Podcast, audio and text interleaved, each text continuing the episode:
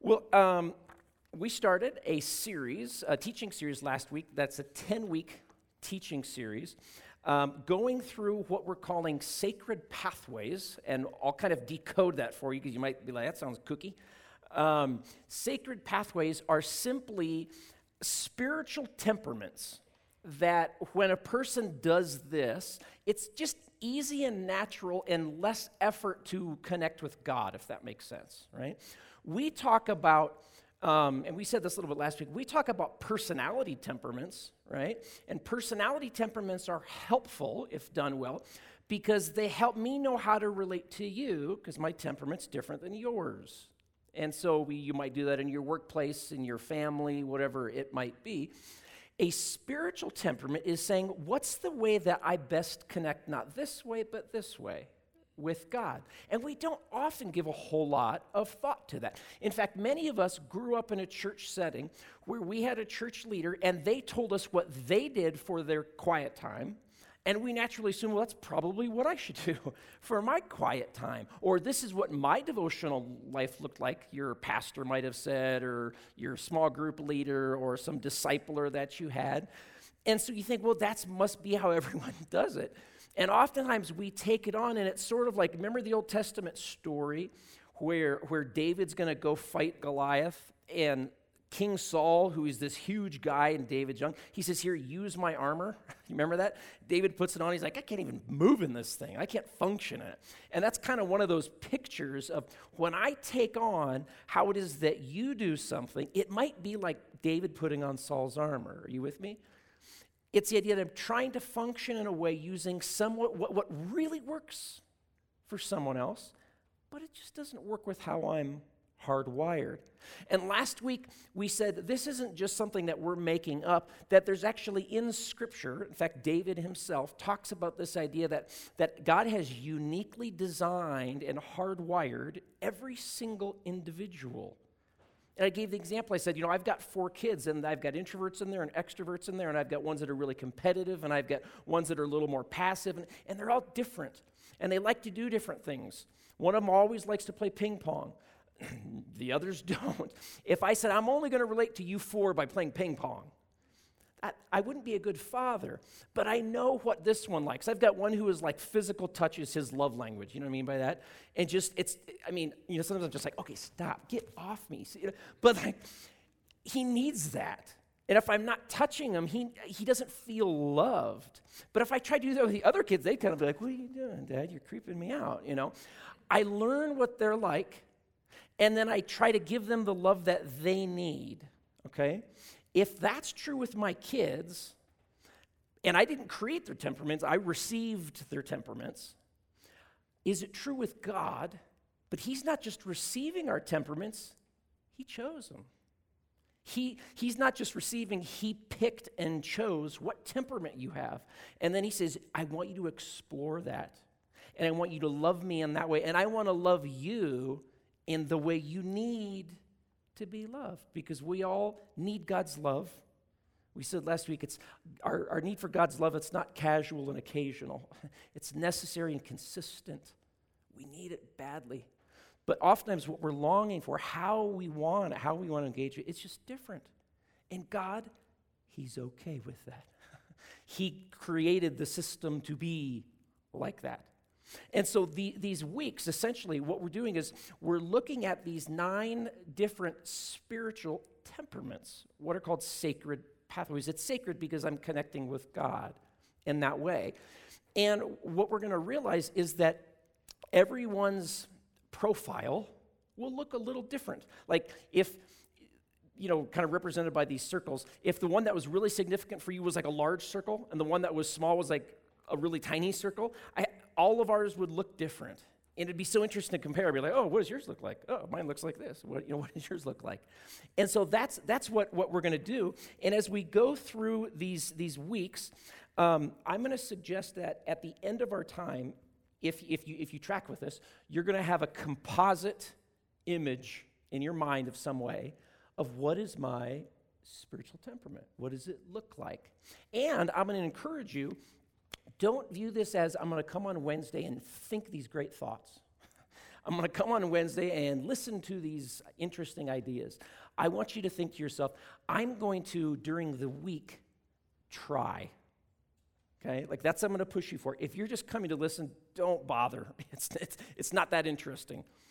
Um, but if you're going to say, hmm, I'm going to try this one out, I'm going to do that. And so I'm going to give you some ideas as we go.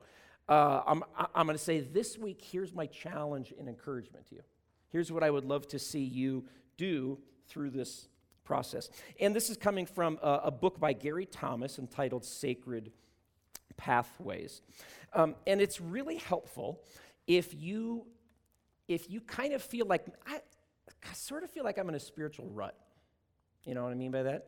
Um, I hope you know the difference between a pattern and a rut. Sometimes we can develop patterns in our life which are really helpful, but you need to learn when that pattern might become a rut. And if you're feeling like just kind of lifeless, maybe that's it. And so this is an opportunity for, for you to explore some other pathways and maybe get out of that and develop some new enthusiasm. Does that sound good? You with me on that? So it's, it's going to be pretty practical based. We're always going to do some kind of theological groundwork so that we're not just making stuff up, but, but we're actually leveraging from Scripture. Um, so last week, again, we talked about this idea that we're all different. We asked questions like Do you have just one pathway, or do you have many? Uh, do your pathways change over time? Are there seasons of life, do you think, where like one pathway really resonates with you, and maybe there's a different season of life that's coming up that a different pathway kind of resonates with you? Um, the, the danger of steering clear from pathway envy right? Man, my friend, I mean, that's they do this, or my spouse, or my pastor, or my small group leader, and I try it and it just falls flat. It doesn't do anything for me. The danger of becoming too self focused, we talked a little bit about that. The danger of going too far and having a sort of individualized concept of my spiritual life, my spiritual profile, and sort of being excluded from community. So if you missed week one, I would encourage you to go back listen on the podcast or on the website just to kind of get a good framework because we laid a lot of good groundwork for that. Um, in your, if you picked up a bulletin, hopefully you did, uh, this is an assessment. Every single week, whichever topic we're, whichever pathway we're talking about, I'm going to put the uh, kind of assessment in here and you can do it on your own, um, whenever that might be. But you're answering basically from zero to five which of these questions like resonates. Like if you go, oh yeah, that's totally, then okay, I'm a five. Or eh, no, it's zero. That doesn't, you know, at all. You add them up at the end. 30 is the maximum. And what, what they say is if you have about 15 or more, so half, if you've, if you've uh, responded to about half of those or more, that's probably kind of a dominant sacred pathway or spiritual temperament for you. So again, encourage you to do that. And um, if I have, if you did miss last week, this is what I had handed out, and it has more details on all nine of the spiritual pathways. So if you're interested, it's up here. You can come get it afterwards. But let me just like say one sentence about each nine. I won't do this every week, but at least for the first couple weeks, I, I want us to kind of understand generally what we're talking about, okay?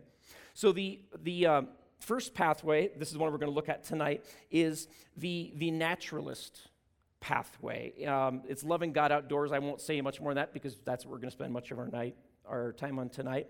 There's, there's the sensate uh, pathway. This has to do with your five senses. A, a, a sensate Christian is someone who wants to be surrounded by beauty, man, I want the architecture, I'm, i might want incense, but like I need my senses to be stimulated. Then it's really easy for me to worship. It's really easy for me to engage. There's, there's the traditionalist pathway. This is worshiping God through, through ritual. Man, love the traditions of the church. The thought that someone's been doing this for 2,000 years, ooh, that gets me excited. You know, I love that sort of thing. Symbols. Um, they oftentimes define their faith in, in terms of matters of activity patterns and that sort of thing. There's the ascetics pathway. Ascetic has to do with solitude, with simplicity. So, you know, while the sensate wants all that, man, I want the sounds and the smells, the ascetic's like, that's distracting. Just leave me alone. Put me, put me somewhere in a room or whatever, you know, where I can pray. And a lot of these there's going to be overlap for. You might have a naturalist, we talk about tonight, and a sensate. I want to be in nature, but I need to hear all of the different uh, uh, inputs going on around me. There's, there's the activist pathway. The activist pathway is the person who says, Man, I feel closest to God when I'm, when I'm sort of fighting injustice. Favorite passages in the Bible? Man, when Jesus turns over the table in the temple, that was awesome, right? Because he's standing up for truth. Um, there's, there's the caregiver's pathway. This is the person who'd say, Man, I see Jesus in the broken, in the hurting, and, and to care for them. Oh, just, I, I, I feel like that's, that's what it means to be really pursuing Jesus in my life. And, you know, a caregiver would look at someone who's sort of a, uh, a contemplative, you know, they're, they're sort of just thinking these great thoughts or the intellectual, and they're just like, man, they're lazy. Get out there and do some work.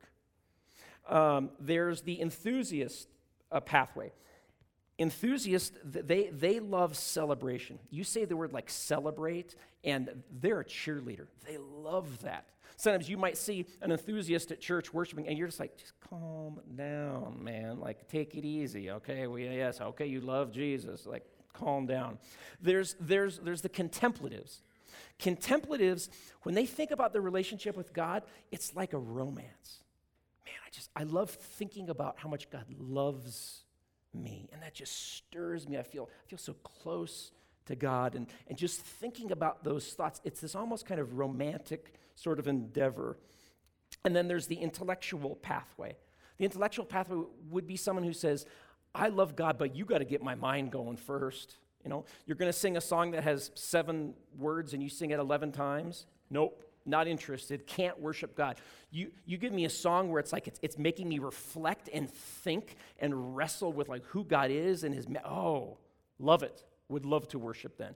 But you've got to stimulate my mind in order for my heart to launch out. Does that make sense?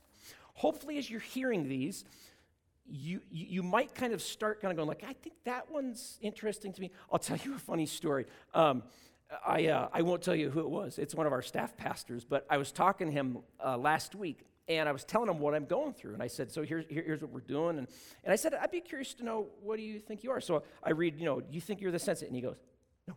Like, okay, uh, naturalist. And he goes, huh. Uh-oh. And I'm reading him. And we get to the very end, he goes, Maybe I don't love Jesus? and I said, I'm, I'm sure you do. I'm, I'm, I'm quite certain you do, Pastor Dick Foth. But, um, um, oftentimes people who, who there are going to be some people who, who totally resonate with one of these, like big time. And then there's going to be other people who say, I'm like 20% on five of those. You know what I mean? And so one might not stand out to you as just like a flashing red light. That's fine, that's okay. Um, but you might say, I'm, I'm kind of a balance of like these three, like all three of these, but there are parts of them that are no. You know what I mean by that? So if, if, if one's not absolutely flashing, don't freak out, okay? Doesn't mean you don't love Jesus. I promise you. Um, so here's what I want to do I want to go to some passages of Scripture, and I want to do, as I mentioned, kind of some theological groundwork um, of what we need to think about when we think about um, the, the naturalist pathway, because that's, that's what we're talking about tonight. The naturalist pathway is someone who says, It's easy for me to love God when I'm outdoors, when I'm in nature. Now, some of you, I know, like, that's your thing. We were, we were talking with the band uh, backstage. We've talked before, and, and, and one of the guys like, "Oh, that's totally me." You know, like that's that's my particular one. This the naturalist Christian would say, Man, I want to leave the building. I don't care how beautiful and ornate it is. I want to get outside. And I just put me by a river. You know, the sound of that. I mean, I could pray sitting by a river, leave the books behind, forget all the demonstrations. Let me do a walk in the woods. Let me find just a field, a beautiful open field, maybe that you know has some pine trees behind it or the mountains. Man, give me a couple hours in the mountain. And I feel close to God we'd say, okay, that's kind of that, that temperament there. So here's what I want to do. Um, let, us look at um, Psalm chapter 19. And David is writing about how God communicates to us in life. And David has in mind two different ways. He says there, there are two primary ways that God reveals, self discloses information about what he's like. And so here's, here's what we read. This is from uh, Psalm chapter 19, and starting in verse 1, it says this The heavens are telling the glory of God. And the firmament, here's the parallel, the firmament proclaims either his handiwork or the work of his hands. Now, if, if you remember last year, we, we spent one evening, we talked about ancient cosmology, meaning how the ancients viewed the world. You know, like we view the world as you, you say earth, and I think of a ball, a globe. You say earth to an ancient, they, they don't think of a globe, they think of a flat disk floating in the water. And when you talk about the, when they say firmament, they're saying, well, that's, you know, that big dome above us, that, that's why all the water doesn't fall down? This big hard dome that's holding everything up. That's the firm, that's just how they thought about it. And God didn't think it was important to correct their science when He came to them. But this is what He's writing about. The firmament that, that, that holds it all up, that is proclaiming the glory of God. The heavens up there, that space where all these things are going on up there, that is speaking of God's glory. And he says, every day they, those things, every day they pour forth speech. And the inverse of that, even at nighttime, they don't sleep. even at night, they tell knowledge. That, that phrase there, pour forth speech, literally, literally means to be bubbling up. It's like a brook that's just constantly bubbling that never stops.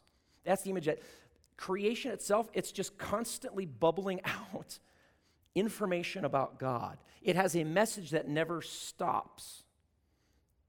He says there's, there's no speech and there are no words, their sound is inaudible. Yet, in all the world, their line, their communication goes out, and their words to the end of the world. In them, he has pitched a tent for the sun. Now, here's this is, again, you've got to kind of think about what ancient worldview, what they're meaning here. Pitched a tent for that. What does that mean? He's going to liken it to a bridegroom who gets married and goes into his tent the first night of their marriage. And then the next day he comes running out, all excited, like, that was a great night, right? I'm married. And he says, The sun is in its tent. What's the tent? Well, it's wherever it is when you don't see it. It's nighttime, it's in its tent somewhere. And so he says, um, in them he has pitched a tent for the sun in the, in the wherever that is, and it is like a bridegroom who comes out of his bridal chamber. It is glad like a strong man to run its course. its rising, this is the sun, is from one end of the heavens, and its circuit, that means it's like what it's on, like what the, the path circuit to the other end of them, and nothing is hidden from its heat. Okay? So he's using this beautiful poetic language to speak about, man, the world, it's like, it's so well ordered and put together, like a well ordered oiled machine, we might say. They wouldn't say that. now he's going to turn. So he's talking. Now here's the question What kind of knowledge of God comes from that? Well, some ideas we can get. God seems to be pretty intelligent. Uh, Paul will kind of put some pieces together. Um, but this is knowledge of God, and this is what theologians call general revelation. General because it's given to everyone. You could almost call it universal revelation. Does that make sense? Everyone who, who, who has, who has a rationally well developed mind can access this information about God. It doesn't matter where you live, because remember, he said, every corner of the earth, wherever you are, you have access to this information about God. So it's general, it's universal. now, if you noticed, he listed in there, see the things I have underlined? Heavens, firmament. He, he says two things, and they communicate information. Now he's going to um, add to that, kind of compare and contrast. And he says, there's another way that we learn things. Verse 7. Look how many things are underlined.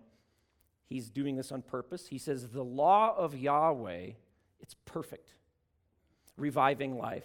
The testimony of Yahweh, it's it's firm, making wise the simple.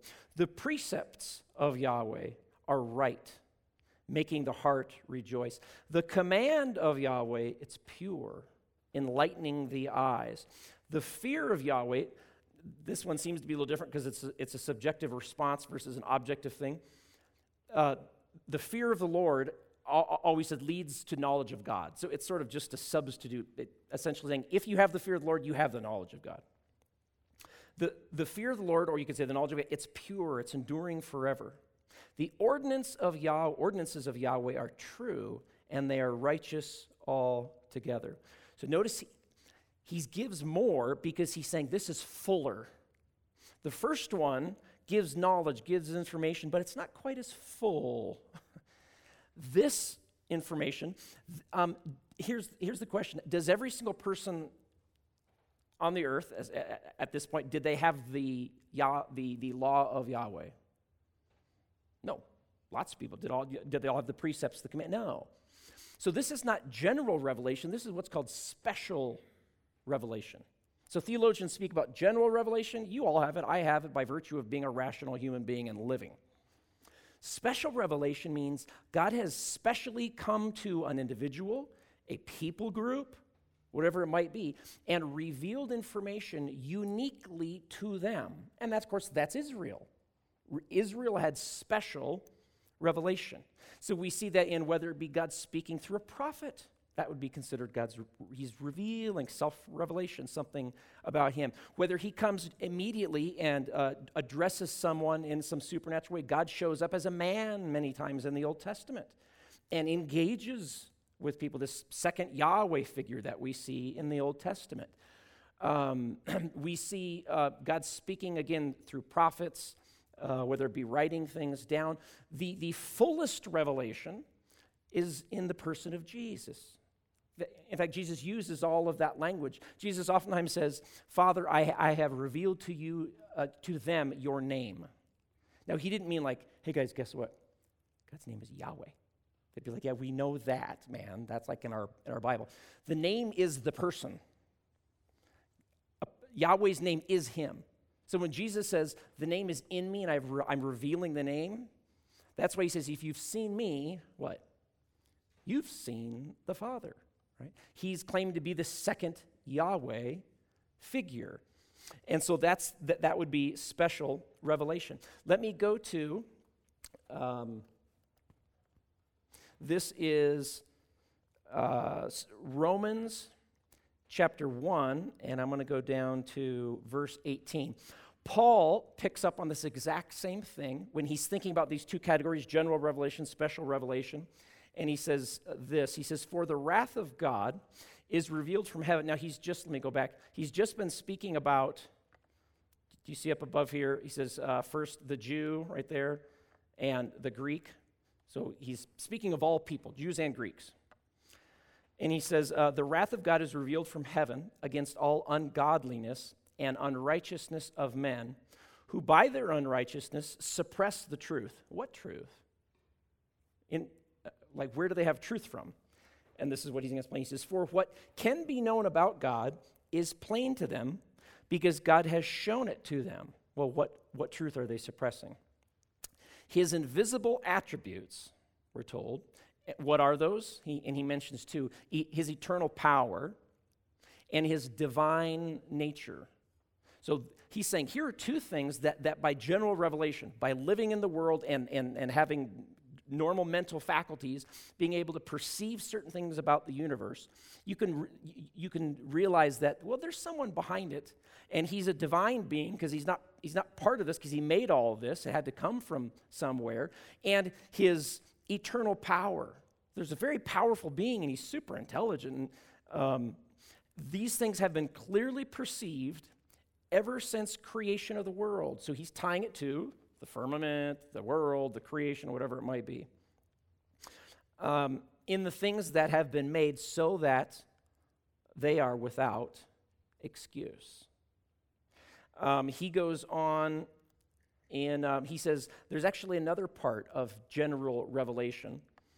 He's speaking of Gentiles. He says they're the Gentiles who have no access to, to the law, no access to the Torah. He says, but their behavior sometimes reveals that they have something of a law written inwardly inside them. He uses the word conscience. And of course, we all know that. Every single person responds to certain things um, out, out of our conscience. And so he says, our conscience uh, bears witness, and their thoughts sometimes accusing us, sometimes defending us. So we have this internal conscience uh, like a measuring scale inside of us, knowing at some level right and wrong. And he says, everyone has it. So that's another part of that um, general revelation. And then in the third chapter of Romans, so Paul builds Romans 1, he says, everyone has, has the knowledge of creation. Romans chapter 2 says, everyone has the knowledge of their conscience.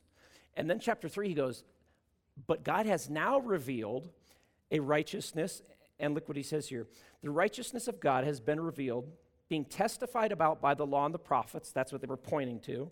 That is the righteousness of God through faith in King Jesus. Uh, to all who believe, for there is no distinction. So he's saying that's, that's special revelation. God, God has brought that now. He has given that now.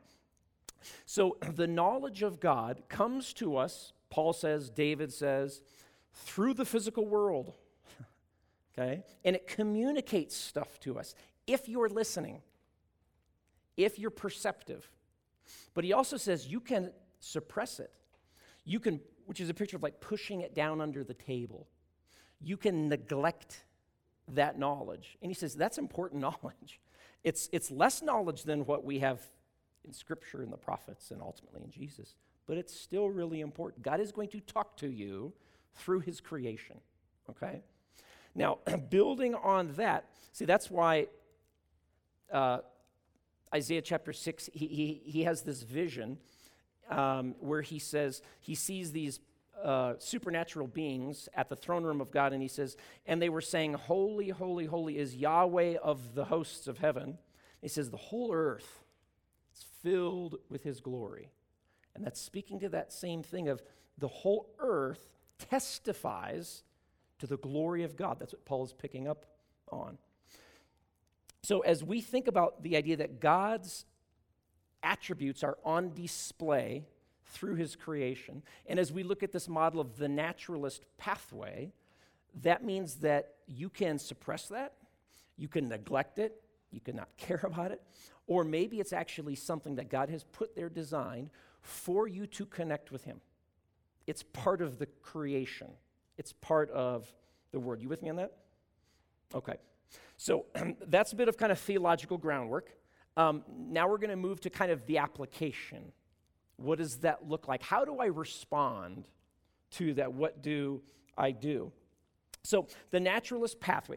The naturalist Christian would say, where we worship has a profound impact on the quality of my worship. The naturalist seeks to, again, leave, leave the padded pews, leave the beautiful church architecture, and to enter a different cathedral. The cathedral that, that, that wasn't made by human hands. The cathedral that God Himself put together. And that that cathedral, just like church architecture says things, right? You ever walk into old, maybe a Gothic church, or an old, and you walk in, and what's the first thing you do? Because it has enormously high ceiling. You look up. The architecture is designed to make you go like this. That's the purpose of the architecture. Because it, they want you to, the, the architect wants you to think of something the minute you come in. Wow, God's big. Good. Architecture worked. The, the naturalist says, you go out into the world, it's God's architecture.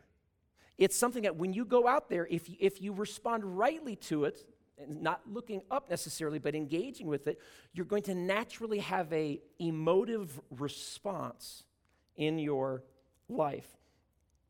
And so, um, naturalists will oftentimes suggest that much of the Bible it's actually meant to be read outdoors.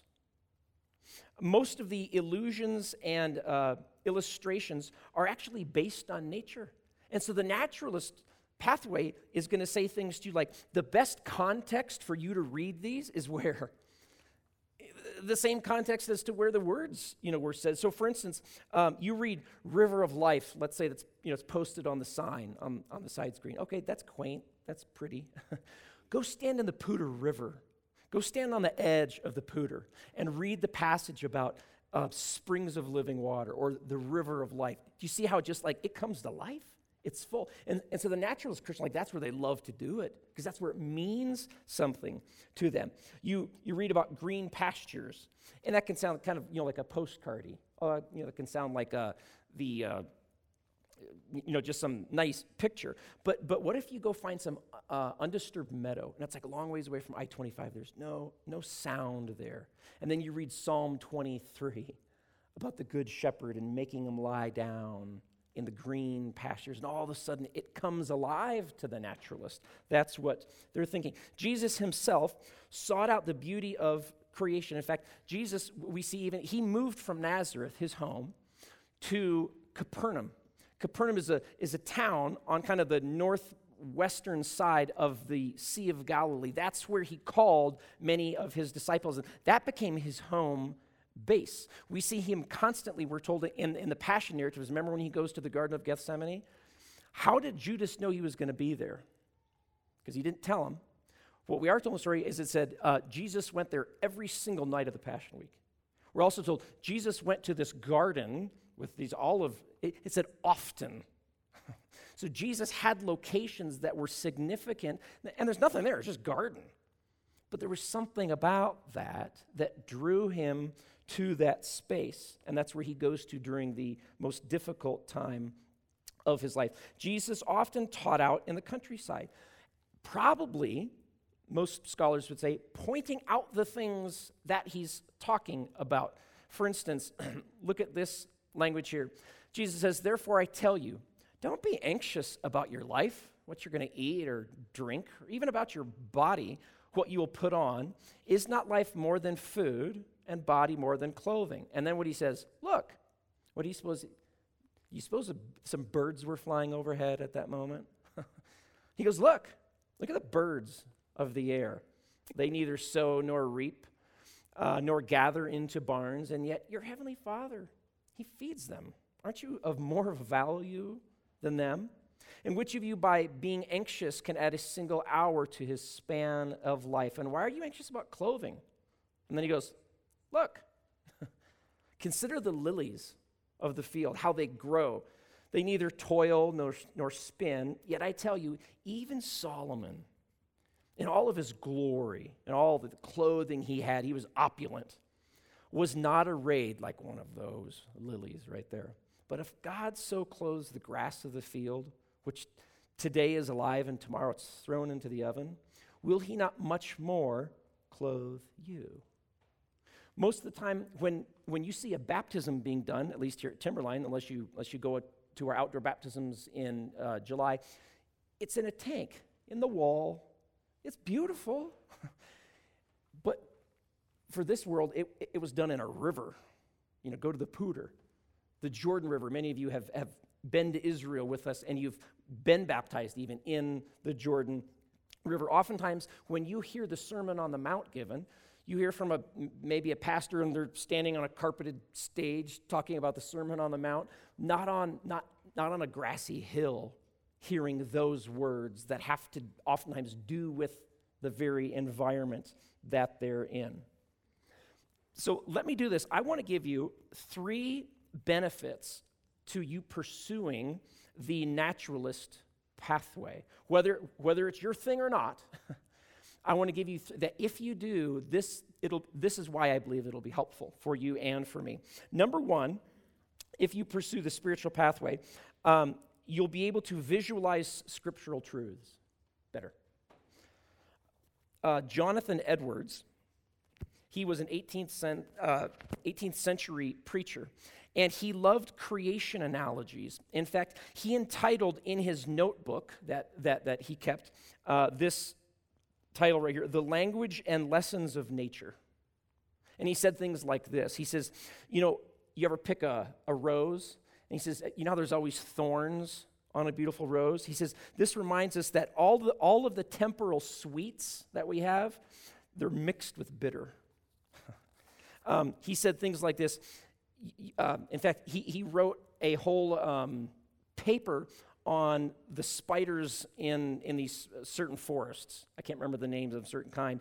And he wrote in his book, he said, Spiders who catch flies in their webs and then consume them, it's a picture of temptation and of the, e- the dangers of the evil one. He says, Notice how, how all rivers are running to the ocean? It's a symbol of all things trending and tending back toward their God. He's, he's thinking about creation and saying, it, it, It's speaking to me. If, if Psalm 19 is accurate, it's bubbling knowledge to me constantly. it's, make, it, it's, it's bubbling ideas. Am I perceptive? Am I listening? Am I thinking about it? Do I explore it? And Christian naturalists may, a, especially someone who this is like your big thing, a Christian naturalist may learn more from watching a colony of ants walking across the bark of a tree than hearing a sermon about the importance of unity in the church. And they'll just sit there and think about it, and they'll reflect on it, and they'll, and they'll, and they'll just be talking to God about it as they're exploring it. Number two, um, so it helps us visualize scriptural truth. It's constantly bubbling, talking to us. Number two, by uh, exploring the uh, naturalist pathway, we see God more clearly. Um, February 20th, 1962, uh, John Glenn, he became the first American to, to orbit around the Earth, right? He, he left at a speed of 17,500 miles an hour going up into space. What's really interesting is 36 years later, in 1998, he was 77 years old. He got to do it again. He got to go up into space at 77 years old. And he said he was so overwhelmed by the presence of God when he got up there as a 77 year old man. He said these words To look up out at this kind of creation, um, and he did this in a news conference from space, and not believe in God is to me impossible. Uh, and Glenn's not alone. I, apparently, spaceflight is a rather effective uh, evangelist. Um, Bryan O'Connor, he's a retired astronaut. He said there's an enhanced faith, it, or an, an enhanced faith is pretty common for astronauts. He says, I can tell you, I felt a sense of awe out there looking at the earth that I have never had before in all my life. And of course, that shouldn't surprise us. Psalm 19, Romans chapter 1. It's bubbling out knowledge constantly. But how much are we looking? Are we listening? Are we thinking, reflecting, trying to connect dots? One of the great hymns of the faith, How Great Thou Art, it celebrates the way that creation is actually calling us to worship. Uh, when thought the woods and forest, sorry, when, when through the woods and forest glades I wander, and hear the birds sing sweet in the trees, when I look down from lofty mountain grandeur, and hear the brook and feel the gentle breeze, then sings my soul, my Savior God to you, to thee, how great thou art, how great thou art. Gary Thomas, the, the, the author of Sacred Pathway, says this God will speak to us through creation only if we listen, though. If you feel as though your time in front of books, he says, or listening to sermons has become stagnant, grab a coat, pick up a walking stick, step outside into the school that never closes. I love that phrase. he's, he's getting that from Psalm 19. It never, it never stops. It's constantly bubbling so, visualizing scriptural truth, seeing God more clearly, and then number three, learning to rest. Uh, if, if you're in a busy season of life, a frantic, a chaotic, a, a, a frenzied season of life, uh, one of the best ways to ruthlessly eliminate hurry, we use that phrase oftentimes around here, leveraging it from Dallas Willard, is to enter nature. Uh, maybe just taking a walk, but here's, here's the trick. you have to have the discipline of perceiving what's going on around you. I've got a friend named Doug. This is his pathway. He says, Here's what I have to do. he said, I'll go out and I'll sit, I'll find my favorite spot or what. He says, but I have to bring up my, my journal or a notepad or something with me, and I have to record every single thing I'm experiencing. And so he's, you know, he'll give examples like there's a, there's, a, there's a cool breeze on my neck. He says, I see a bee over there on that, on that flower. Um, I, feel, I feel some leaves beneath my, my feet. I hear the crickets chirping over there. He says, if I don't do that, I just sort of sit there. Um, I'm not being perceptive. I'm not thinking about all of these things. And he says, What I find is when I do that, it's easier for me to then after, kind of pour my heart out to God, engage, but then to, to kind of get back into my days and responsibilities and all the things that I have going on. But oftentimes he says, It's not change that I need. It's not that I need to stop doing less things. I need rest at moments. And there's nothing better for rest than to you perceptively step into nature and do that practice of I'm going to be very careful as I perceive. And I'm going to ask God, what are, what are some connections you want me to make? What are some truths you want me to see? Have you ever done that? Have you ever gone into nature and just said, Teach me something about you, God? Teach me something about your world. Teach me something about what, what you're like. You know, those divine attributes that Paul talked about? Your eternal power? Teach me something about that. Show me something. Let me give you four dangers. Every pathway also has dangers. And each week I'm going to be talking about here's some things that are helpful, that are good, but there are also some things that you need to be careful of, especially if you're high in this area, you might have some of these temptations. Number one, danger of this spiritual temperament is individualism. What I mean by that is, you know, we see Jesus spent a lot of time outdoors, sometimes alone, but it was in preparation in order to go back into the world. Francis of Assisi is a famous guy who spent a lot of time out in nature. But even he, in his writing, said, I'm going to have to leave my beloved nature in, because there are people in the city, and the town that I've, who don't know Jesus still. and I've got to go back there. So you need to be careful not to use creation to escape community or to escape your sort of Christian duties that you have placed on you. Number two is um, there's a danger of putting your subjective experience out there when you're sitting there looking at the little ants crawling across the log, whatever, whatever ideas, revelations, whatever you say come to your mind, be careful that that, that experience, what you're learning about God and nature, um, doesn't come before or become more authoritative than biblical instruction, scripture. Um, remember the psalmist, he says, I'm going to mention two things about nature the heavens and the firmament, but I'm going to mention about seven things down here because it's fuller knowledge. One of my favorite stories, um, C.S. Lewis uh, tells this story in Mere Christianity in his chapter um, on making and begetting. He says, One time I was giving a talk to, to the RAF, the Royal Air Force. He says, and this hard bitten old soldier stood up. And um, he was talking about theology. He, he, he gave theology talks. And um, this guy stood up and he goes, ah, I don't, I don't, I don't buy any of this stuff. He said, I'll tell you what. He goes, I'm a religious man. He said, I was out there, you know, during you know times of war. I was in the desert. He said, in fact, I had one moment where I was in the desert and I experienced God. And and I'll tell you what, it was such a, a, a moving experience. It's you talk about these creeds. That that's not real. That was real. And Lewis says, you're you're partially right. Your experience of God was more real than if you turn to, say, this creed over here or these ideas on paper. um, he says, just like, just like this, I suppose, if you walk down and you stand on the beach and you look at the Atlantic Ocean, he's, he's in England, he says, and then you turn to a map of the Atlantic Ocean, which one's more real? Well, this is, certainly. But he says, but um, you know what that map is based on? You know what's behind it? hundreds and thousands of people's experience out there in the Atlantic. That's what, that's what created this map. Also, do you want to go somewhere? You want to go to America? Guess what you're going to need? A map. you can't sail the Atlantic waters without. So Lewis says they're both important. Theology is the map, the experience of God is more real, right?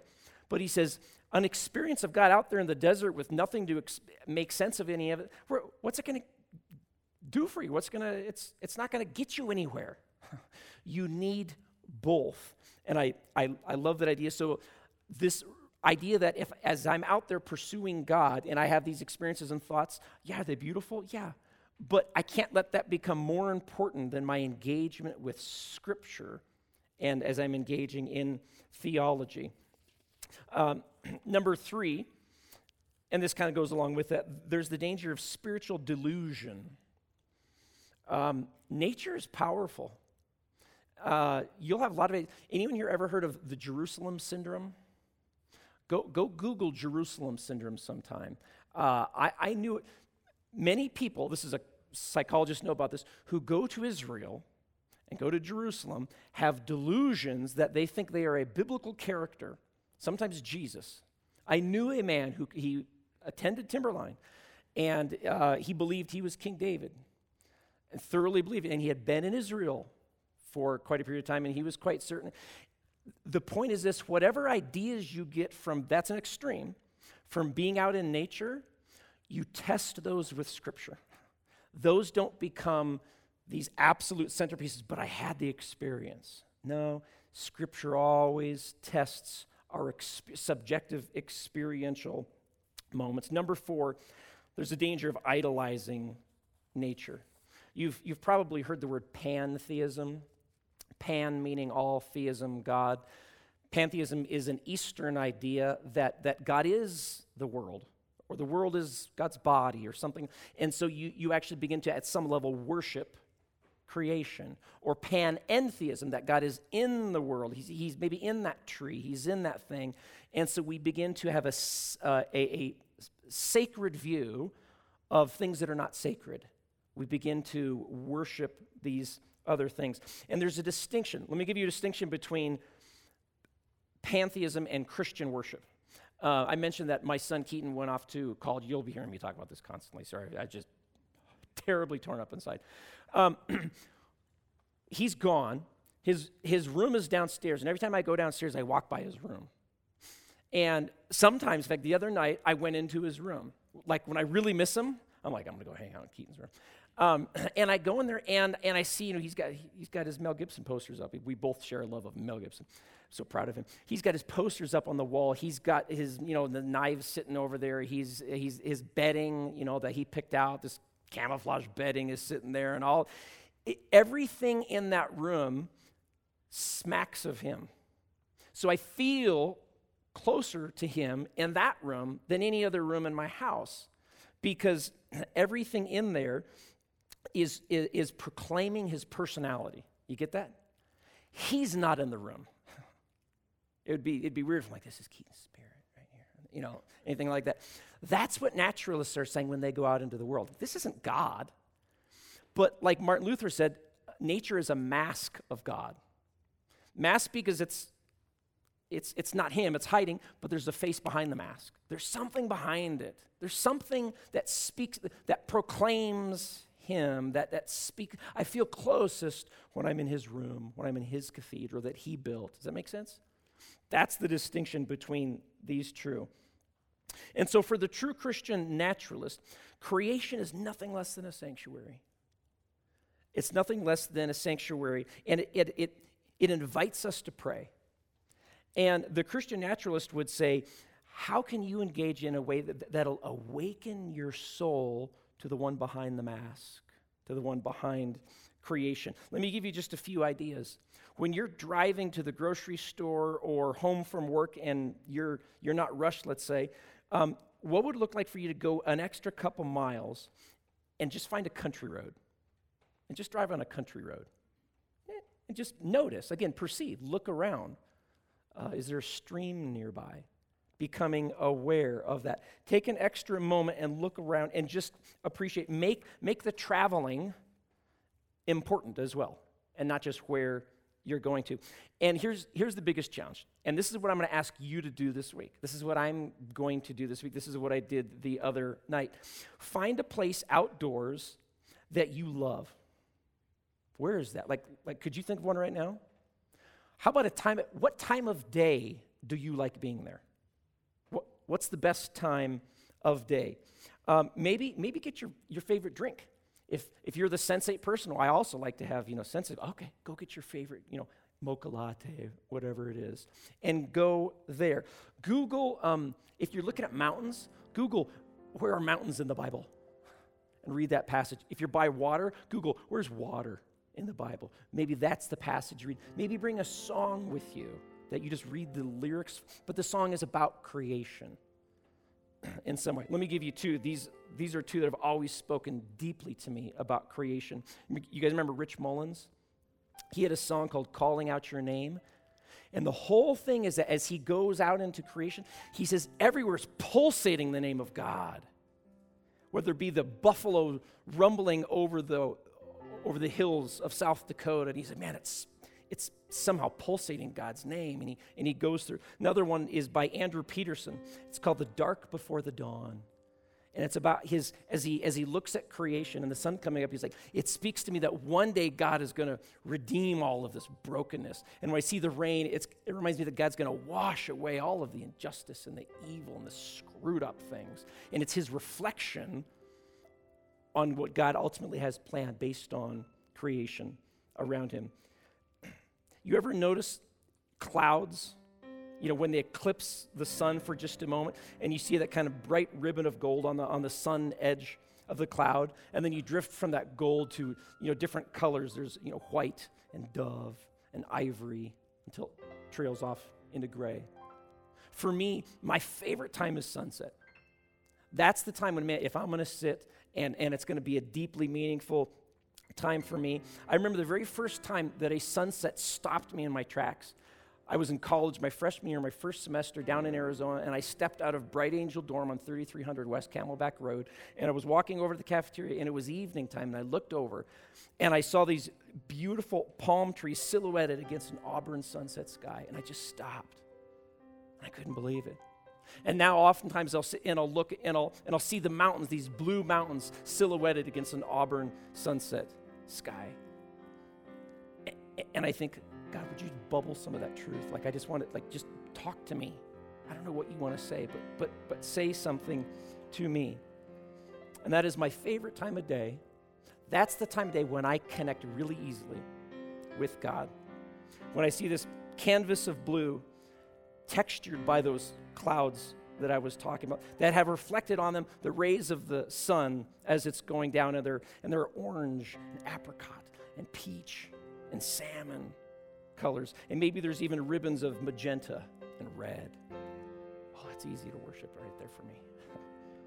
I wonder how exploring the naturalist pathway might be a supplement for you to enjoy God a little bit more, to, to experience and receive His love for you a little bit more, to hear that bubbling of something, might be something unique for you that you need that I don't, or that I need that you don't, to experience His love. Oh Lord, my God, when I, in awesome wonder, consider all the worlds thy hands hath made, I see the stars, I hear the rolling thunder, thy power throughout the whole universe is on display. Then my soul starts singing my God, to you. How great you are. During this next song, we're going to sing those words. And I would ask you if you're if you'd like go grab the elements, the front or the back. Go back to your seat or stand up wherever you want to around the room. You can take it right there. You can take it at your seat. Take the elements in the presence of your God who's bubbling at you right now. And you're going to go out into his cathedral in just a couple minutes. And then stand and engage in the song. Man, don't you love that, that song? It's so beautiful. How great God is when, I, when I'm paying attention, when I'm stepping out into His cathedral, when I'm listening for that bubbling, communication of His world. My, my encouragement, my prayer for you and for me this week is that you would be listening for the bubbling and asking Him to communicate, asking Him to talk to you through His good world and that you would experience His love in deeper ways. I love you guys. Thanks so much for engaging in this. Thanks for, for being here, for leaning in. Love being with you guys. Have a great rest of your week.